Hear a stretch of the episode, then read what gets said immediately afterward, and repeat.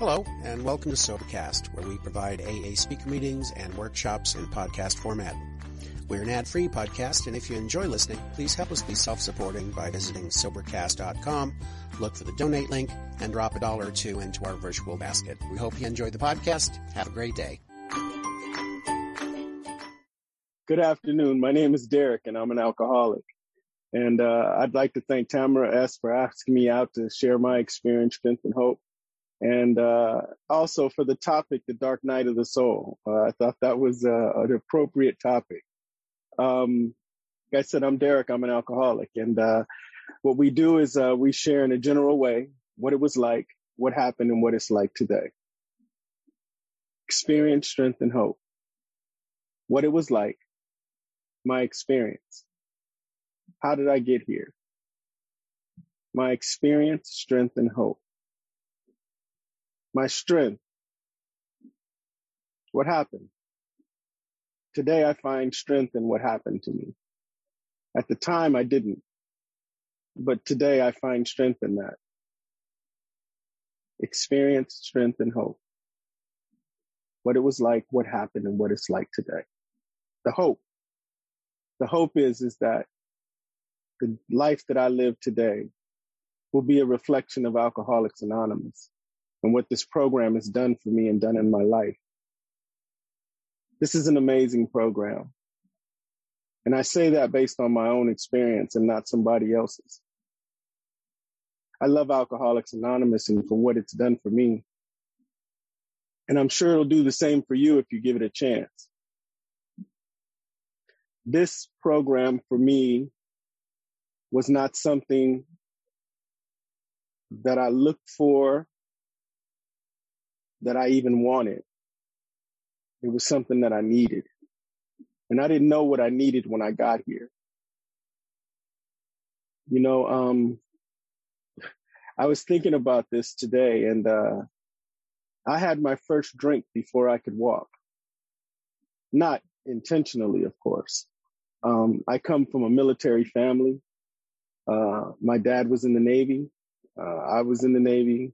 My daughter's in the military. So I, I have a military family and I was born on a little island in Hawaii called Oahu. My dad was stationed there and, uh, my mom and dad married when uh, they were very young.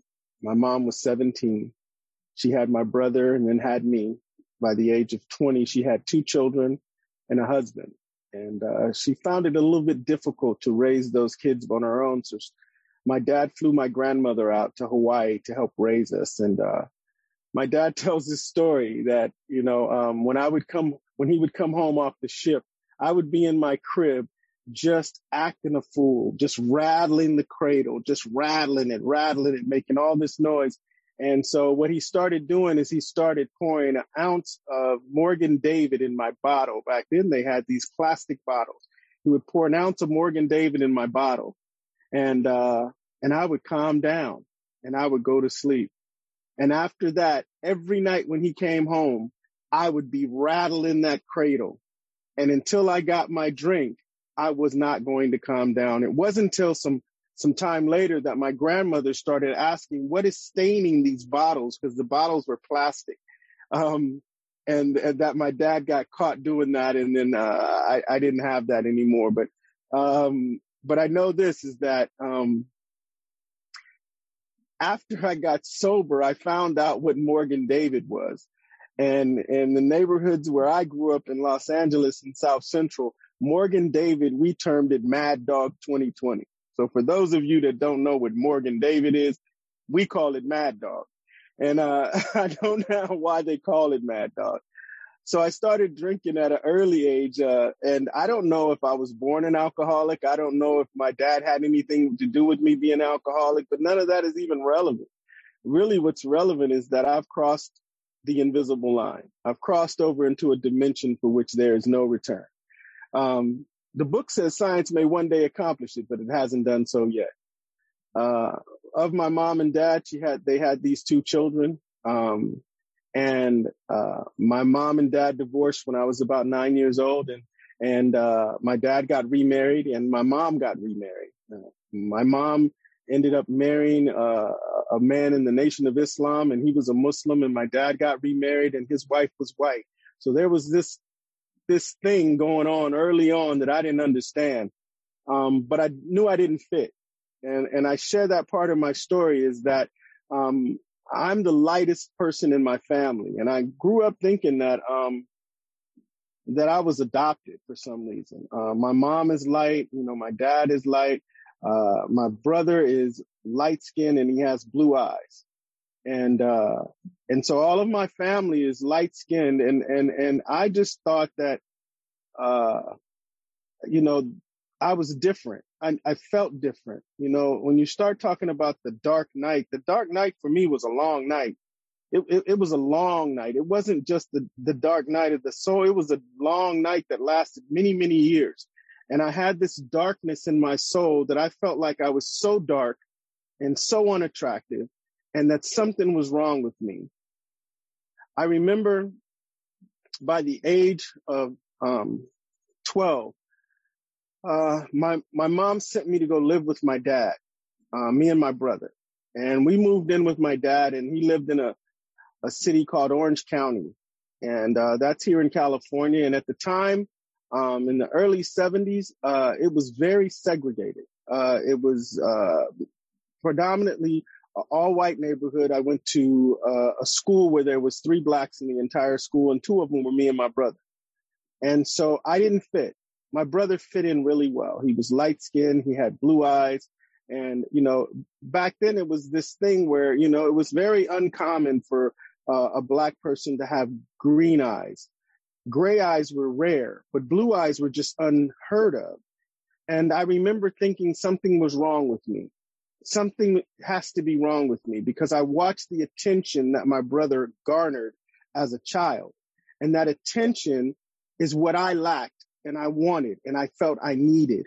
And I remember uh, my mom would send us to the grocery store and, and um, I would be buying the groceries. And when I would pay the woman, the lady at the cashier, she turned around to give me my change and she saw my brother and she goes, Oh my God, your eyes are blue. And I wanted to say, give me my money. I just was just so irritated that people gravitated towards him. And, um, so I grew up thinking I hated my brother. I grew up thinking I hated my brother. I later on found out after doing some work on myself that I didn't hate my brother for who he was. I hated myself for what I thought I wasn't. I thought I wasn't enough. I thought I wasn't um, what I would could be or wanted to be or, or who I could be or wanted to be. And so, you know, that started my my journey into finding something to make me feel better about who I was or what I was. And so um, I went on with my my my uh, I started drinking in high school. Or excuse me, I started drinking in middle school. That's what they call it now. And uh, I remember after my first drink, I knew that I had arrived. Alcohol did for me what nothing else could do for me. I got that sense of ease and comfort. I felt like I belonged. I don't know. I felt like maybe my skin got lighter, my eyes turned blue, and I was just uh, a part of. And and that started the beginning of a cycle that took me to places and depths that I never thought I would go. Um, I like to share a part of my story that um, sis- my sister who adopted me in this program, she's passed on and gone on to the big meeting in the sky. Um, her name was Dr. Um, Yvonne P. And she was one of the most amazing people that I've ever met in my entire life. And she kind of adopted me in this program. She used to say, my brother, my twin. And she used to share this story I'm going to share with you now. Um, there was these, a little Indian boy and a stockbroker, and they were on the streets of New York. And if any of you ever been to New York, New York is very busy. Things are moving fast. People are talking fast. It's loud. And so they were on the standing on the street corner and they were talking and, and the little Indian boy looked at the stockbroker and said, shh. Did you hear that? Did you hear it? Reggie, did you hear it? And the stockbroker said, hear what? And the little Indian boy said, Did you hear the cricket? He said, The cricket. He said, Yeah, did you hear the cricket? And the stockbroker said, No, I didn't hear any cricket. And so the little Indian boy said, Well, come with me. And he took him down a street, down an alley, up a flight of stairs. And at the top of the stairs was a flower pot. He reached down and he picked up the flower pot, and there was the cricket. And the stockbroker said, Now, how did you hear that? How did you hear that? And the little Indian boy just laughed. He said, Oh, it was simple. And he put the flower pot back over the cricket. He said, Come with me. And he took him back down the stairs and back down the alley. And as they were walking back to the corner where they first stood, the little Indian boy reached in his pocket and pulled out a silver dollar and flicked it over his shoulder. And when he flicked it over his shoulder, it hit the ground. And when it hit the ground, the stockbroker looked around and looked right at it. And the little Indian boy just laughed and said, See, you hear what you're listening for. I'm here to share with you today that you're going to hear what you're listening for. If you're listening for me to say something that you haven't found in the big book of Alcoholics Anonymous, you'll hear that. If you're listening for me to say something that you don't necessarily agree with, you'll hear that. But if you're here to hear the message of recovery, you'll hear that too. You hear what you're listening for. So for me, my story is this. Once I started drinking, I got involved in all kinds of sorts of activities. And I decided that I was going to join the United States Navy and that was going to fix me. I needed some discipline in my life because my life was spiraling out of control.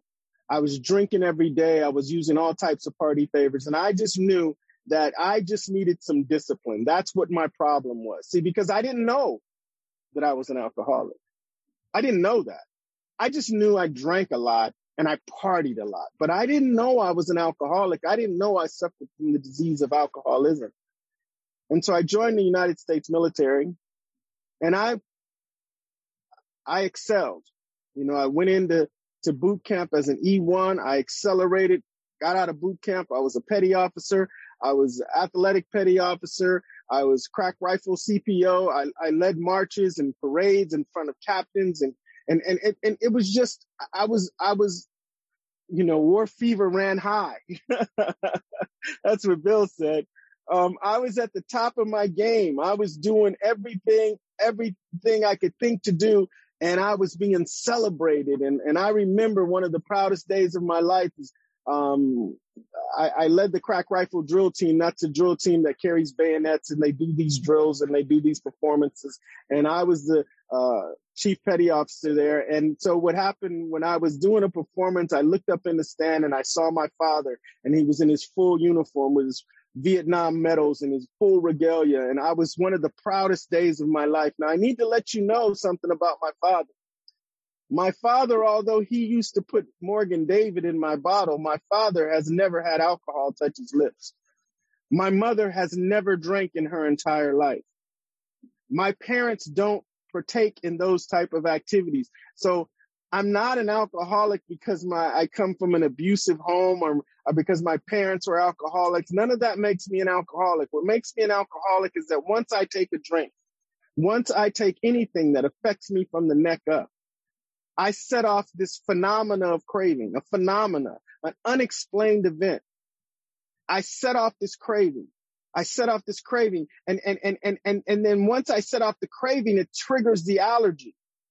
Once it triggers the allergy, the craving tag teams the allergy and says, don't worry about it. We got it from here. But that's not why I keep drinking. That's not why I continue to do what I do. Why I continue what I, to do what I do is because I have this obsession in my mind.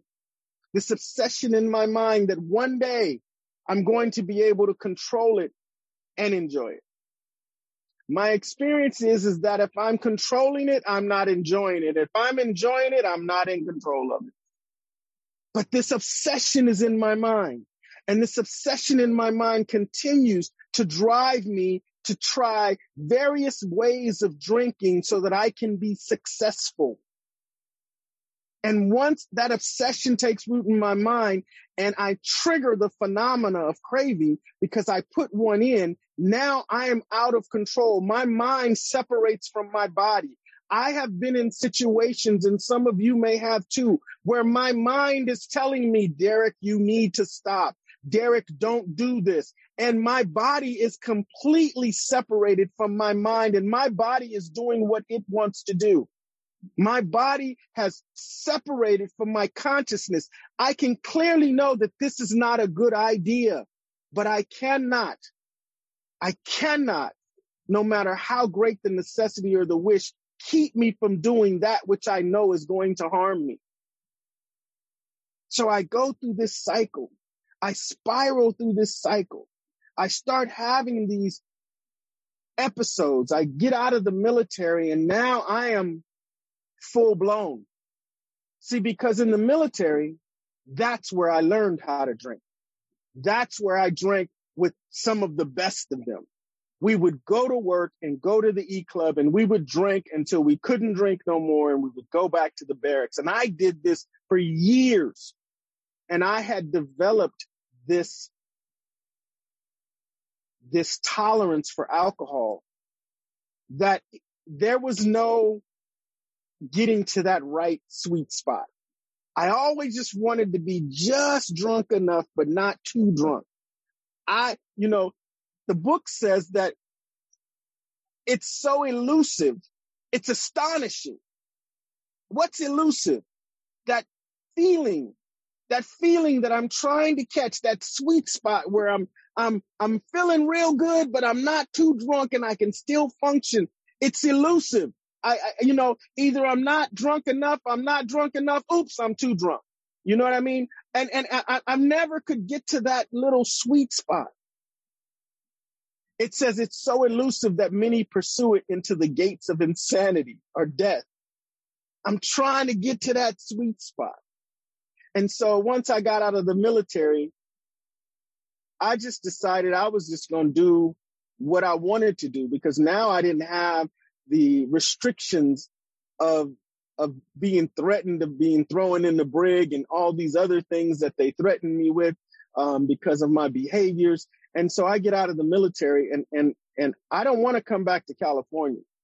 See, because California is where where I left here to get away from from from those party favors and from alcohol under the the lash of alcoholism. That's why I got out of here in the first place. But at the time I was married and uh, my wife said, We're going to raise our son back in California. I wanted to move to Canada. Canada was some of the nicest people I'd ever met. They were always friendly and welcoming. And, and I didn't want to come back to California to South Central because there, here it was, it was a jungle. You know, there were gangs and people were shooting each other and there was drugs everywhere and people were, it was just, it was just a jungle, a concrete jungle. And I didn't want to come back here. But I followed my wife back here and we soon separated. And after we separated, I didn't have any reason not to do what I was doing when I left. And I began to pick up again. And it got bad. It got really bad. I'm talking about, I ended up homeless. I ended up destitute. I had a, a pair of jeans a dirty white t-shirt and a sweatshirt and a plastic shopping bag. It's all I had to my name.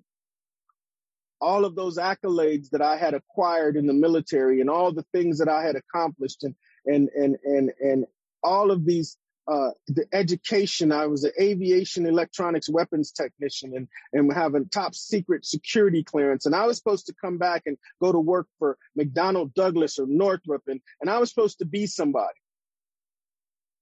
I didn't end up doing any of that. I became the guy that you didn't want to see. I was the guy at the gas station saying, can I pump your gas? That's me. I was the guy with his hair packed on top of his head with dingleberries hanging off his beard. I was dirty, filthy, and nasty. And I was living like a savage. What was normal became abnormal and what was abnormal became normal.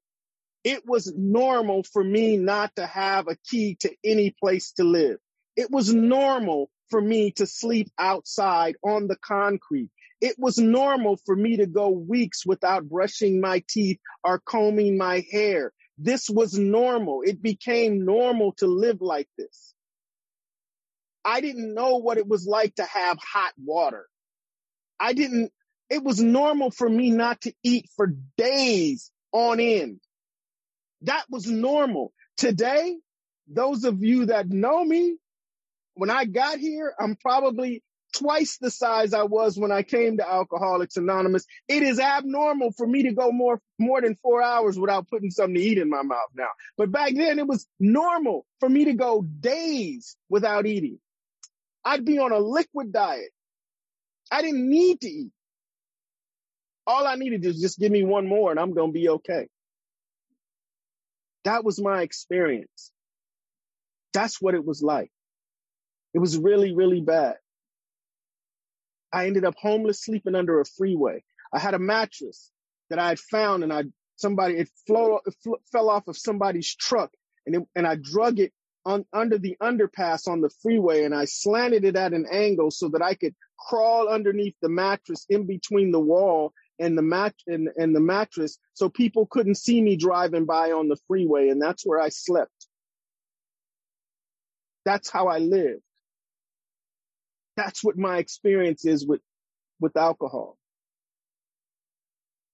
In 1988, I went to my first treatment program. And I'd love to tell you guys from 1988 to 2022, I've been sober ever since. I'd love to tell you that, but that ain't my story. I'd love to tell you that I went into a treatment program and I got sober and I stayed sober, but that's not my story. See, my story is this. I went in and out, in and out, in and out, in and out, in and out. And the reason why I kept going in and out is not because the program that's outlined in the big book of Alcoholics Anonymous doesn't work. The reason why I kept going in and out is because I knew you people were doing this the hard way. Yeah, y'all was doing this the hard way. I knew there had to be another way to stay sober without going to these meetings. Yeah, it had to be. It had to be a way to stay sober without working those steps. And when I got here, be damned with getting a sponsor. I, for what? I don't like people telling me what to do. I didn't even understand the concept.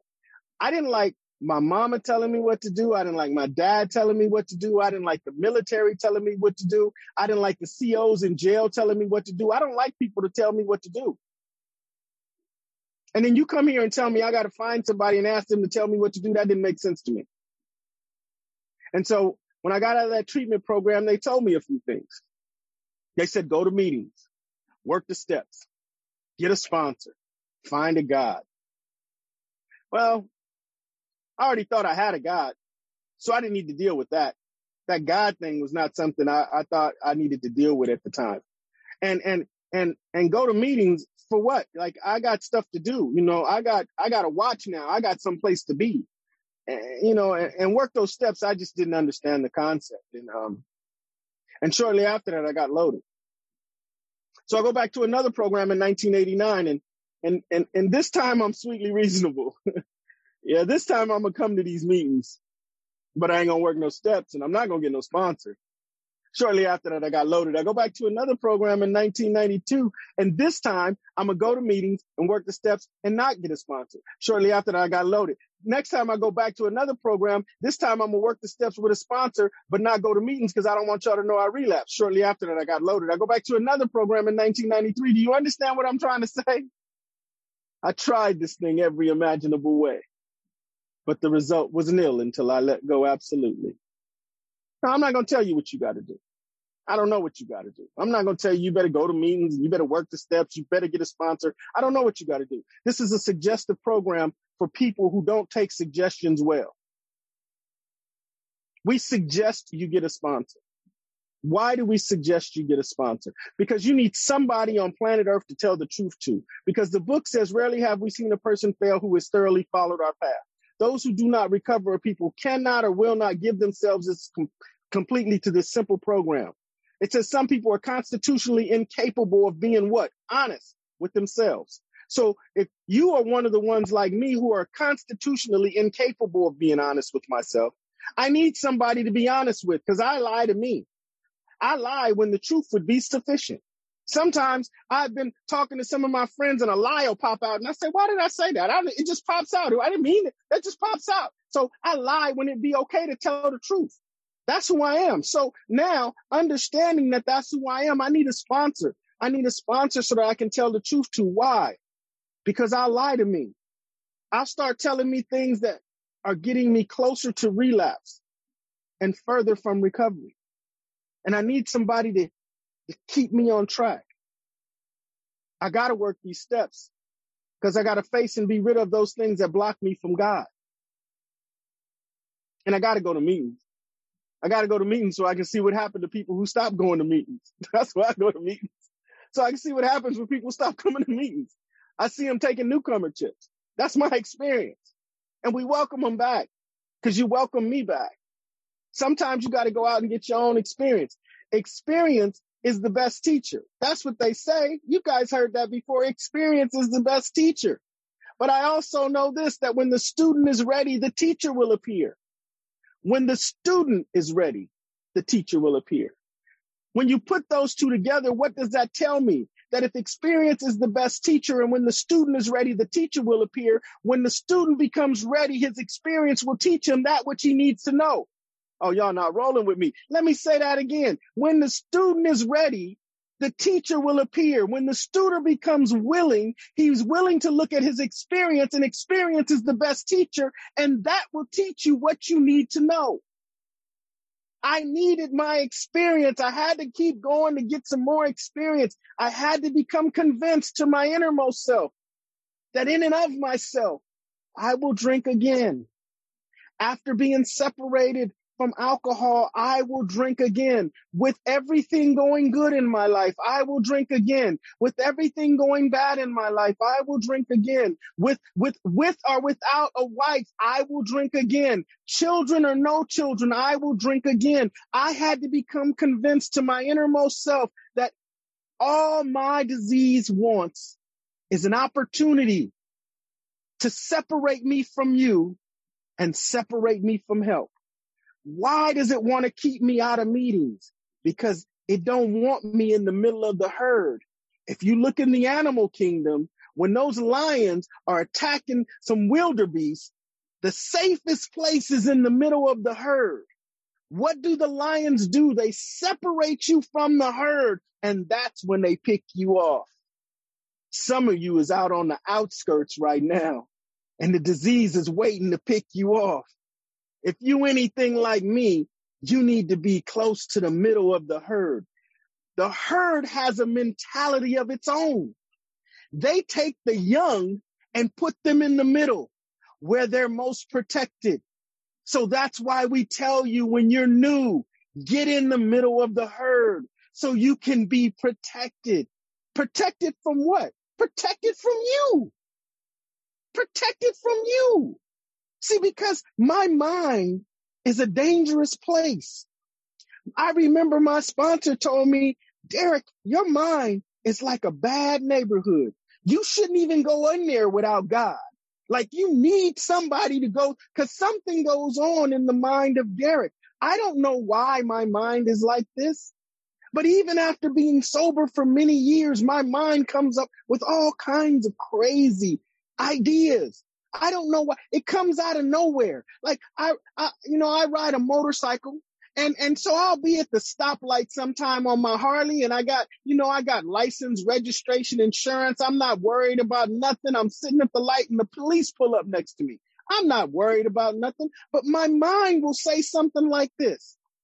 Derek, I wonder what would happen if you just spit on the police and drive off real fast. What, where does that come from? I know what's gonna happen. I'm gonna be in a high speed chase. You guys gonna see me on the news, and they're probably gonna shoot me. That's what's gonna happen. But my mind comes up with these things, and so I look over at the police officer and I smile, and he don't know what I'm smiling about. But I'm thinking to myself, if you only knew what's going on in my head. Thank you for sharing, Derek. Have a nice day, and I go on about my business. But this thing doesn't go away. It doesn't go away. We just learn how to live life on life's terms. You're going to be visited. Oh, you ain't been visited yet? Some of y'all know what I'm talking about. You ain't been visited on a day. It's not a cloud on the horizon. Everything is going fine. You lay down in your nice, comfortable bed and you go to sleep and you have a dream that you're getting loaded and you wake up and it takes half the morning to figure out that you really didn't relapse. If you ain't been visited yet, stand by. You'll get your chance. I woke up one morning and I was convinced I spent most of the morning trying to figure out how I was going to take a newcomer chip and how I was going to tell people I got the dream seemed so real. This is the mind of an alcoholic. I know that I have a problem for which only a spiritual remedy can cure. That dark night lasted so long for me. What happened? What happened?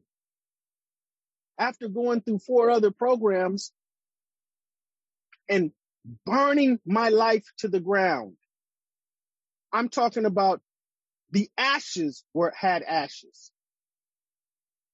I realized what I needed.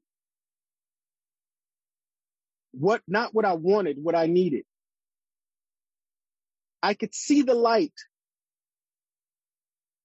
Being a naval veteran, I happen to know that if you are on the ocean for which you can see no land and someone lights a candle at night for up to 30 miles away with your naked eye, you could see the flicker of the flame. No matter how dark it is, because Tamara with this thing that this title she came up with, the dark night of the soul, no matter how dark it is, you can see the light. I knew that you guys had something that I wanted and needed. I just didn't know how to get it. So what do I do? I check myself back into a program. August 13th, 1993, I go back to the Salvation Army in Santa Monica, California. More dead than alive. I've got a rash on the bottom half of my body because I haven't had a bath in two months. I'm filthy, I'm dirty, I'm nasty. I'm greasy like a filling station mop. I can't even manage to feed myself with public assistance. I've burned my life to the ground. And I go into the program this time, and you guys didn't have to tell me what to do. I knew what I needed to do. Because every time I relapsed, you told me, go to meetings, work the steps, get a sponsor, and find God. The book says, may you find him now. It says half measures availed us nothing. May you find him now. It doesn't say after you work the 12 steps. After working the 12 steps, you have a spiritual awakening as a result of the steps. But God, it says, may you find him now because you need him to get through the 12. I needed God in order to make it through the 12 steps. And so I went in to the privacy of my own space at the time, which happened to be a bathroom stall. And I got on my knees and I got honest with God. See, because that God thing was a problem for me. Like I said, I knew you people were doing this the hard way. I thought I had God figured out. But when I relapsed the first time, I went back. See, I, I, my understanding of God is a little bit different. And I'm not sharing this part of my story to put you in bondage. I'm really here to try to set you free. I was baptized Catholic as a child and I went to Catholic school. And then one, one day my mother, after she got married, she said, oop, time out. We got the wrong religion. We're not going to be Catholics no more. We're going to be Muslims took me out of Catholic school and put me in the University of Islam. I didn't even know what a Muslim was. I just knew I couldn't drink, I couldn't smoke, and I couldn't eat pork, couldn't celebrate holidays and Christmas, which none of that was attractive for me. So Now we become Muslims. And then as I got older, I met my ex-wife and she was a Christian and she was the closest thing to God I'd ever seen. She didn't drink. She didn't smoke. She didn't curse. She went to church three times a week and twice on Sunday. And when I met her, she was a virgin. I knew she had a God. So every time I relapsed, you people told me I needed to find God. So I went back looking for him. When I relapsed in 1988, I went back to the Catholic Church. They told me to go to confession, to do these Hail Marys and Our Fathers on the rosary beads. I did everything they told me to do. Shortly after that, I got loaded. I said, okay, I know what I need to do. When I went back to the next treatment program in 1990, this time what I'm going to do, this time I'm sweetly reasonable. This time I'm sweetly reasonable. So, so when I get out, when I get out of the program, I, I got to find God, right? So what do I do? I go back to the nation of Islam. I take my shahada. I make salat. That means I prayed on my face five times a day. I read, I fasted, I did everything they told me to do. And shortly after that, I got loaded. So I said, I know why I can't stay sober. I know why. The reason why I can't stay sober is because I ain't been saved. So what do I do? I go back to the Christian church. They laid hands on me. They prayed the demons out of me, anointed me with oil. I spoke in tongues. I did everything they told me to do. And shortly after that, I got loaded. Now I'm not telling you that religion don't work. I'm not telling you that religion don't work. What I'm telling you is that it didn't work for me. And the reason why it didn't work for me is because I didn't believe it deep down in my gut. See, because if you read the big book, the big book says we need to be quick to see when religious people have been right all along. So I'm not telling you that religion doesn't work. What I'm telling you is that it didn't work for Derek. And the reason why it didn't work for Derek is because I didn't believe it like you believed it. See, because I had so many conceptions of God. Thank God for Alcoholics Anonymous. Thank God for Alcoholics Anonymous. See, that, that Catholic God, that's my mama's God. I mean, that, that my daddy's God. That Muslim God's my mama's God. That Christian God's my ex-wife's God. But where's my God? I don't have no God.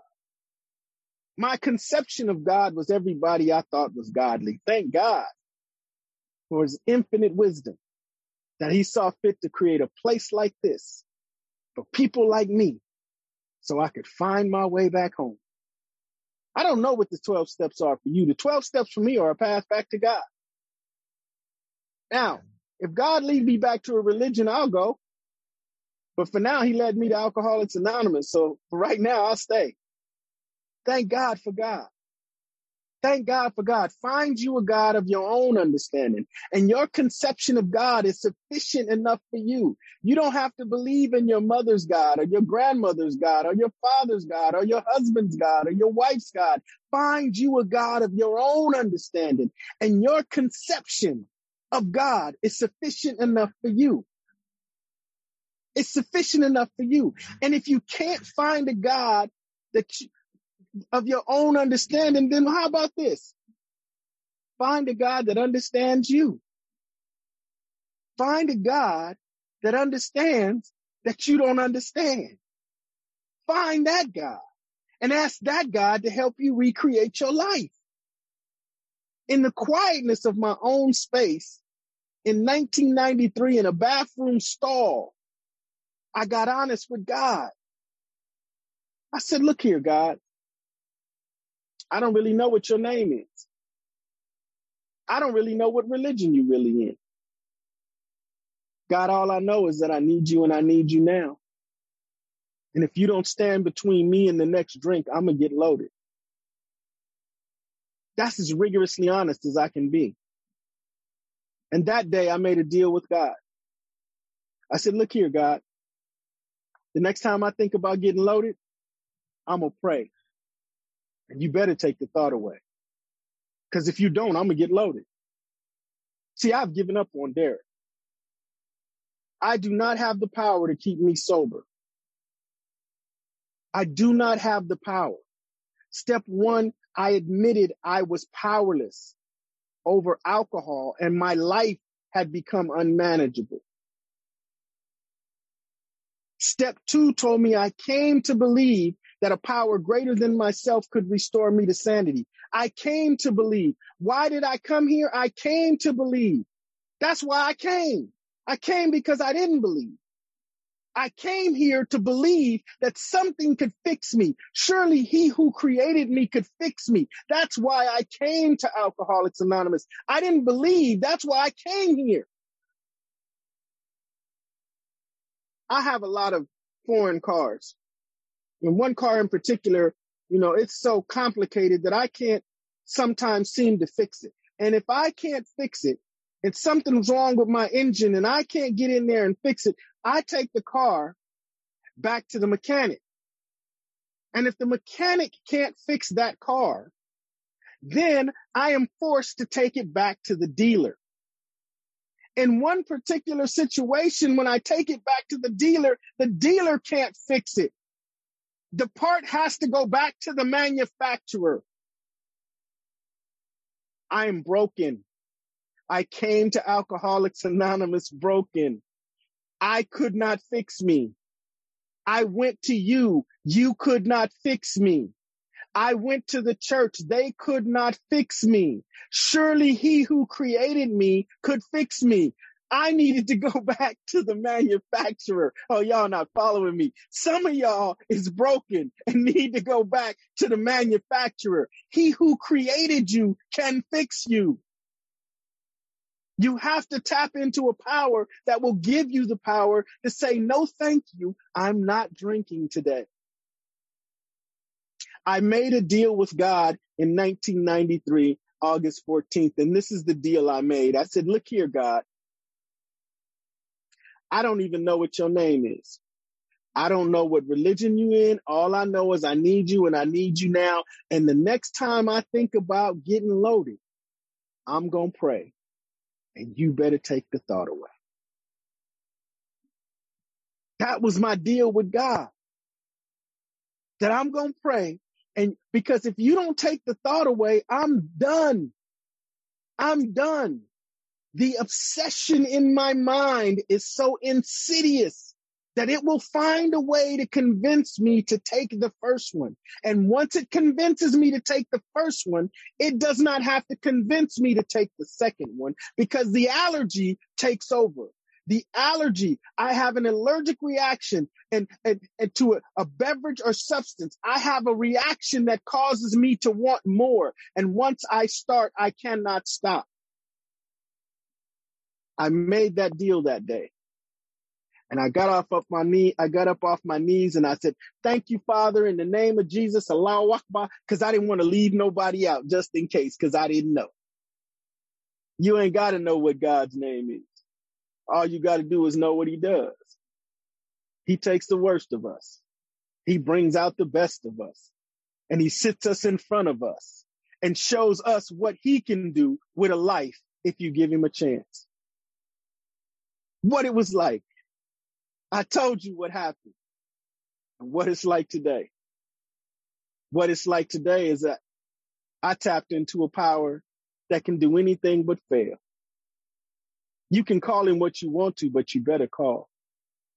My life today is beyond my wildest dreams. When I got out of treatment in 1994, my sponsor asked me because I did everything they told me to do this last time.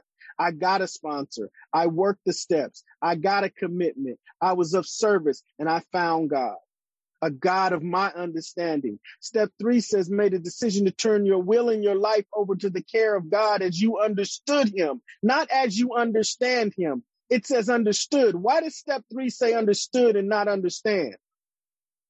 Because more is being revealed. You have to continue to enlarge upon your spiritual life. This program is a design for living. I'm not here to seek a solution to the drink problem. I'm here to seek a solution to my Derek problem. The drink is not the problem. I am the problem. The drink was the solution that no longer worked. I need to seek a solution for what is wrong with me. Something is wrong with me. I am different than normal people. other people do things, they can take it or leave it alone. Once I start, I cannot stop. So I have now tapped into a power that has given me the power to do anything I want to do. I haven't found things that I don't that I want to do that I haven't been able to do. When I got out of treatment, my sponsor said, "What did you want? What do you want out of recovery?" It was simple. I wanted a full pack of Newport cigarettes and a bus pass. That's all I wanted. That that was that was my aspirations for my life. And I, I, I just want to stay sober. I want a full pack of cigarettes so I can hit the pack like that. And I had so I don't have to pick up butts off the street no more. I wanted a full pack. Because in California, you could buy single cigarettes one at a time. I, I, I, back then I was smoking cigarettes. I don't smoke cigarettes anymore. But at the time, that's all I wanted was a full pack of cigarettes and a bus pass so I could get to and from meetings and I didn't have to ask nobody for a ride. That was my greatest aspirations. If that's all I would have gotten, I would have been okay, but I would have sold myself short. I have a life beyond my wildest dreams. I got out of that treatment program and I ended up being able to start a, a company, a security company. I ended up with 150 guards and I, and a lot of my first employees came out of Alcoholics Anonymous. I was able to put people back to work. I was able to provide for my family. At the time, I ended up with four children.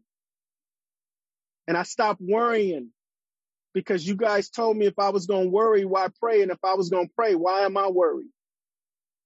See, when I got in treatment, I was worried about how am I going to provide for these kids? I, I have burned my life to the ground. I am, I'm homeless. I'm in a treatment program. How am I going to provide for these children?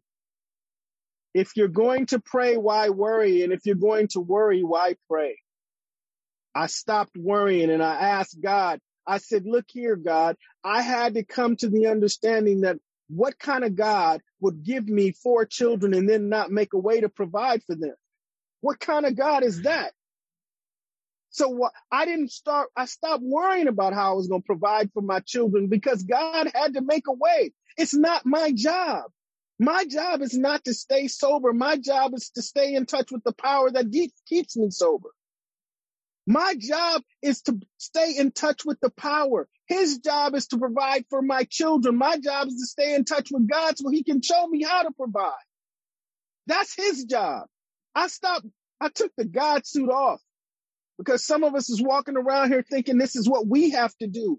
No, what I have to do is stay in touch with the power and be obedient and follow the doors that he opens up so that I can get to where I'm supposed to be.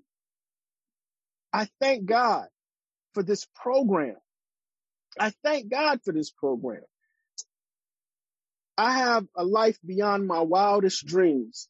If you guys haven't figured it out, yeah, I, I you know, I, I, I got, I got all the toys and, and motorcycles and all that other stuff. I got a nice house on the hill with a pool and a jacuzzi and all that good stuff. But, but I don't even go home anymore. I've been living, if you haven't figured it out, on a boat. I've been living on a boat for the last two years. I don't even go home. The last time I went home was on Christmas. My two sons stay at home. They watch the house. I don't worry about it. This is where I want to be. Why? Because this is as closest to God as I can get right now. Being out on the ocean and watch the tides come in and the tides go out and and and and and I got a God that tells the sun to rise and then he tells it to set and it obeys him and I watch the sun come come come up in the morning and then go down in the ocean it's something powerful and magnetic about being this close to the water I was I'm a Pisces. I was born on the island of Oahu. So I guess this is just in me and where I'm supposed to be. I love my life and I love the life that I live. And I'm not telling you that to brag. I'm telling you that when I got here, all I wanted was a full pack of cigarettes and a bus pass. That's all I wanted, but God wanted something else for me. He didn't need my cooperation. I mean, he didn't need my permission. He just needed my cooperation. He didn't need my permission. And I've just been cooperating for 28 years and a few more days, it'll be 29 years one day at a time without a drink. My life is amazing. My life is amazing. I'm not telling you that to brag. I'm telling you that to find you a God with some power. Find you a God that tells the sun to rise and then it tells him to set and it obeys him. Find that power. Tap into a power that will recreate your life. I truly believe this. I truly believe that God reached down under the freeway and he picked me up and he dusted me off and he gave me the life you see me living for one reason and one reason only that's so that I would come here today and tell you that he did. And I truly believe that, that God keeps me sober one day at a time so that the next time you see me, you'll know that he does. Tamara, again, thank you. I love the title of this meeting, The Broken Elevator, because you people taught me that if I'm trying to get to the 12th floor and the elevator's broken, the only way I'm going to get there is I got to take the steps. Thank you guys for letting me share.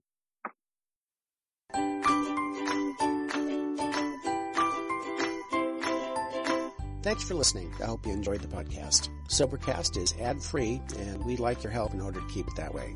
So if you'd like to help us be self supporting by pledging a dollar to a month, visit Sobercast.com and look for the donate links. Thank you very much.